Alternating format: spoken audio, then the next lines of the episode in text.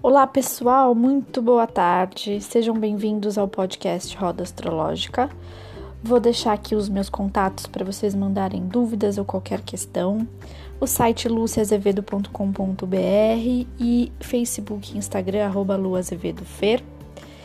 Dei início aí aos episódios de casas astrológicas.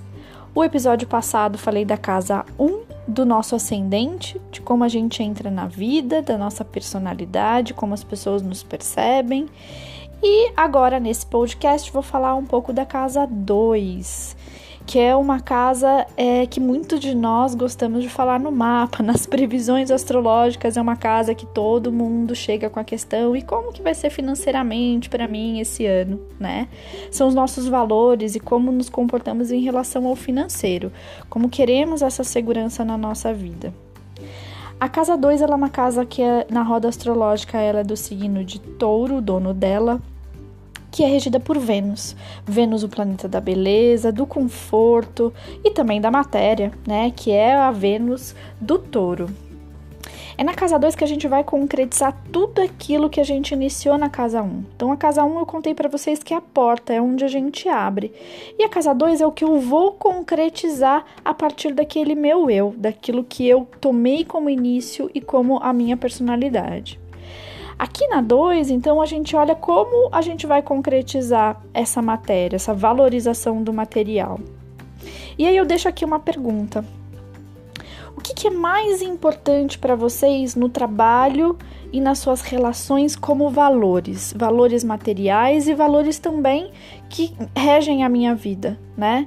Então, o que, é mais importante quando eu penso no trabalho, no dinheiro e quando eu penso nos meus valores em relação a tudo isso, as pessoas, as, a família, as questões de trabalho?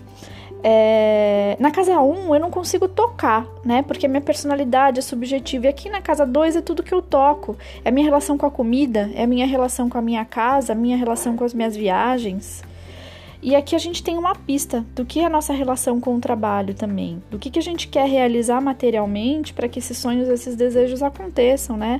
Para o sonho da casa, o sonho do carro, das viagens é um elemento de terra, né? Primeiro eu falei para vocês que era o elemento fogo, regido Marte, então é da iniciativa, da ação, e agora eu tenho terra, que é o do fazer as coisas se materializarem, se concretizarem, né? Então vamos supor que a, a sua casa 2 não seja de touro, a sua casa 2 seja, por exemplo, de um signo de ar, Libra. Então, como são as questões de concretizar com o signo de ar, né? O signo de ar que é das ideias, do futuro, dos pensamentos, numa casa que é de concretizar, que é mais material, de terra. É o princípio é, através das minhas relações, que é Libra, né? E através das coisas que é, eu penso, das ideias que eu tenho, é que eu vou ganhar o meu dinheiro, é que vão, vai ser pautado os meus valores, né? Através das ideias, através das relações. Então é um indício de como, através do trabalho, eu posso ganhar o meu dinheiro? Através dos relacionamentos, por exemplo. Libra, o signo dos relacionamentos. E está bem posicionado, porque Libra também é regido por Vênus, uma Vênus muito mais de beleza, amor, relações, mas que está posicionado numa casa de Vênus de touro, né? Então, é, as questões também de beleza, de amor, de relações, também vão ser meios para concretizar né? Vão ser é, é, é o, o, signo ele vai dando a toada de como eu vou fazendo para incutir esses valores e para concretizar isso na matéria. E assim por diante, né? E por que, que é tão importante então saber o signo? Para saber como eu lido com essas questões tema da casa.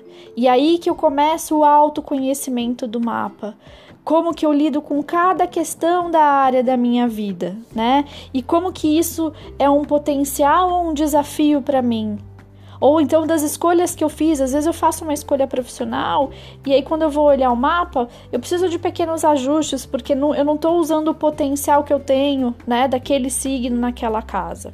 Então, mais uma dica aí para vocês e um ponto de reflexão, né, da frase.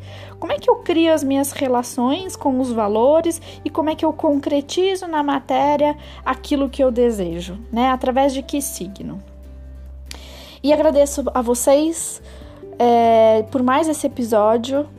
é muito bom falar de astrologia, sou apaixonada e saber que vocês estão aí e que tem muito interesse também e paixão por conhecer e por se conhecer, né? De entender como os signos e o mapa podem ajudar a potencializar aí as questões na vida de vocês. Deixo aqui o meu beijo e aguardem aí o próximo episódio.